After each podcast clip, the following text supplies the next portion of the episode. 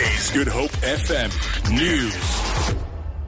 The Cape Winelands District Municipality says there are still active fire lines burning on the mountain slopes near Tulbagh and Witzenberg Valley, but no property is under immediate threat. The fires at Paarl and La Motte are contained to such an extent that firefighting efforts have been downsized from 200 to 47 members. The fire started on Monday above the old Du Toitskloof Pass near Paarl. It burnt about 1,400 hectares of vegetation and destroyed various structures, including a manor house at the Calais Wine Farm.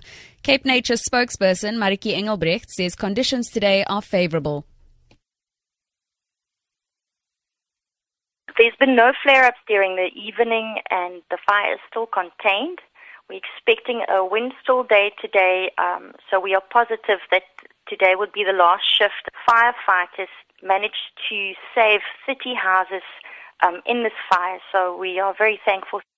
Parliament's ad hoc committee probing the affairs of the SABC enters a second day of deliberations on its working document today. The committee will continue to look at the observations and recommendations listed in the document. Yesterday, committee members identified various contradictions that were made by some of the witnesses during the inquiry. Committee chairperson Vincent Smith explained to members how the process will unfold today. From 9 o'clock we will process those that we have because it's only those that are outstanding. Everything else we've agreed upon. We'll process those and we'll process the last chapter that we've had in terms of is it really a contradiction or not. So we have those to do. Hopefully, we'll do that in the next two hours or whatever time. Once we've dealt with that, we then get into the observations because if we agree on the observations, it's not difficult to reach the recommendations. The Western Cape Department of Local Government says it's pleased with the progress of an intervention plan which has been put in place at the Kannaland municipality in Ladismith in the Little Karoo.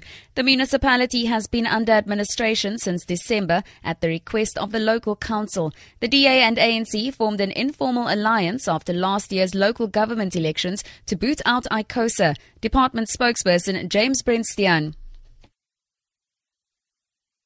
We believe a lot of good work has been done to date with this uh, intervention that's ongoing, including a forensic investigation into allegations of fraud and corruption and other charges of misconduct that has been launched. A draft financial recovery plan will be made available for public comment soon.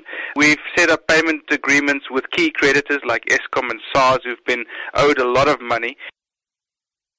To end this bulletin, notorious Mexican drug lord Joaquin Guzman has been extradited to the United States just hours ahead of Donald Trump's inauguration as president. Guzman had escaped from two Mexican high security jails in the past. He's been taken to New York, one of several U.S. jurisdictions where he faces charges. Analysts are divided on whether this is a victory for outgoing President Barack Obama or for Trump. The BBC's Will Grant reports. Guzman was wanted on numerous charges of drug trafficking and money laundering in Texas, California, and New York for his role as the head of the Sinaloa cartel. Believed to have amassed a billion dollar fortune through the illegal drug trade, Guzman was always likely to make headlines. But it was his ability to evade capture which made Guzman stand out from other drug gang leaders. It is now very unlikely that El Chapo Guzman, the most notorious drug lord since Pablo Escobar, will ever again be a free man. For Good Hope FM News and Traffic, I'm Tamara Snow.